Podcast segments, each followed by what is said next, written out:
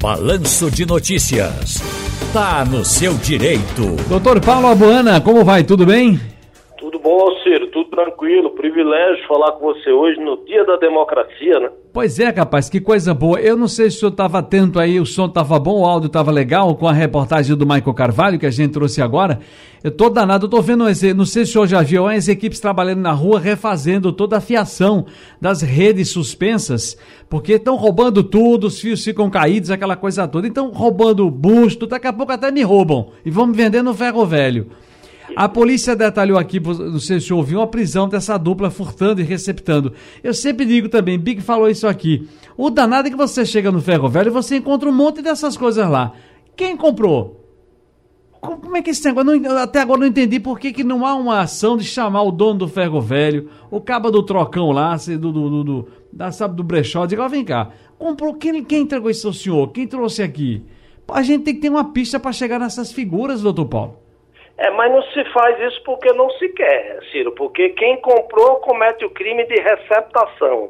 Artigo 180 do Código Penal. Comprou um furto, né? Então ele responde por isso. E, e, a partir daí você vai seguindo o rastro. Ah, você comprou, quem é o maior do que você? Você vai vender para quem?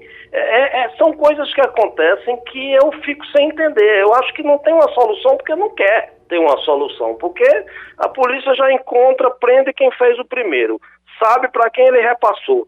É só ir caminhando, Ciro. Por isso tem competência para chegar e resolver isso. Eu acho que falta vontade de resolver. Ah. Eu não me arrisco lhe dizer por quê. Cabe até a gente quebrar o gelo aqui e dizer uma, uma, rápida brincadeira. Aconteceu, mas não foi desse jeito, mas só brincando. Big Alves aqui, por exemplo, devia ser preso. Porque o capa foi na casa dele, roubou a calha do, do, do portão, o friso do portão.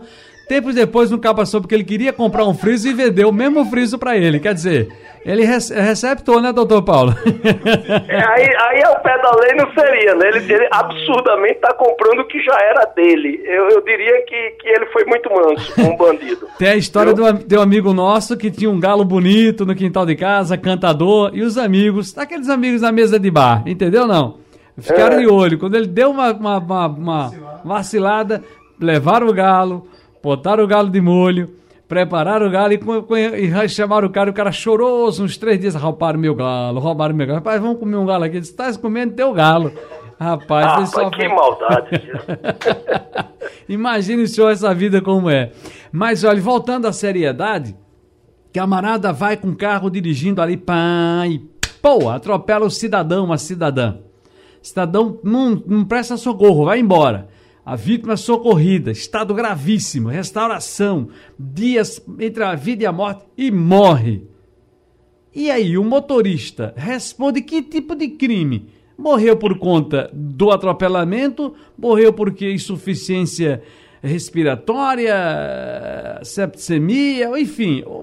Ele responde por qual crime? Veja, Ciro, o crime que ele vai responder, se eu entendi bem sua pergunta, é a omissão do socorro ele atropelou por conta, o que possa ter decorrido, que tenha tido efeito morte, ah, foi uma parada cardíaca, ah, foi isso, foi aquilo outro, mas tudo isso só foi motivado, a origem foi o atropelamento. Então ele vai responder, a depender das condições desse atropelamento, por homicídio, culposo ou doloso. E com segurança a omissão do socorro será um agravante nesse, nesse tipo penal. Doutor Paulo Bona está conosco aqui no Tá no Seu Direito de hoje. Os ministros do Superior Tribunal de Justiça, STJ, decidiram por unanimidade que a busca pessoal deve ser baseada na fundada suspeita objetiva e justificada por indícios de que o indivíduo esteja na posse de drogas, armas ou outros objetos ilícitos. Entendi pouco, está muito no, na fala do doutor Paulo essa, esse enunciado aqui que ele vai amiudar para nós. Mas eu vou aqui, em outras palavras, dizer, doutor, é o famoso baculejo, não é isso? É, é como se diz, Ciro, e, e é uma, uma, uma decisão que nós deveríamos comemorar, mas eu não comemoro. Não comemoro porque, a exemplo de outras decisões, numa linguagem popular, para o seu público entender, é uma decisão meia-boca. Ela não é taxativa e toda vez que o direito penal permite essas interpretações extensivas, a margem para isso dar confusão é muito grande, Ciro, porque veja, o que é que diz a decisão dos ministros? Agora o que é que acontece? O camarada vem, e a viatura da polícia vai para ele, para dar um baculejo, isso pessoal ou até uma revista no carro. Até então, isso era considerado uma atitude ilegal. A polícia tem essa prerrogativa. E, e o que é que ela fez eh, para te parar?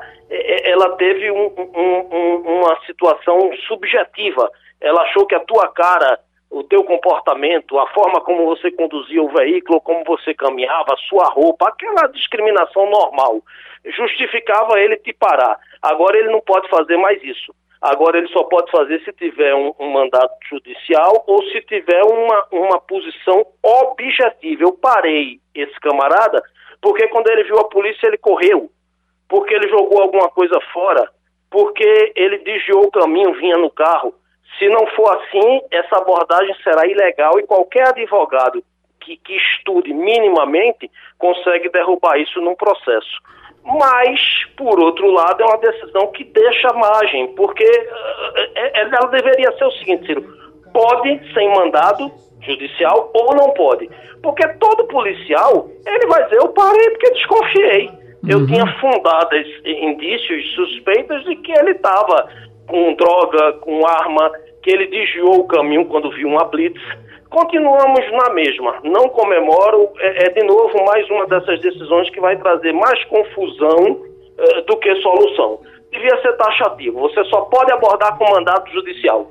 E aí os policiais cada dia reclamam mais que está difícil para eles trabalhar. Mas por outro lado você evita abordagens preconceituosas, abordagem porque o sujeito é de cor, porque o sujeito está com a roupa mais humilde, porque ele está transitando por um bairro popular onde os índices de criminalidade são maiores.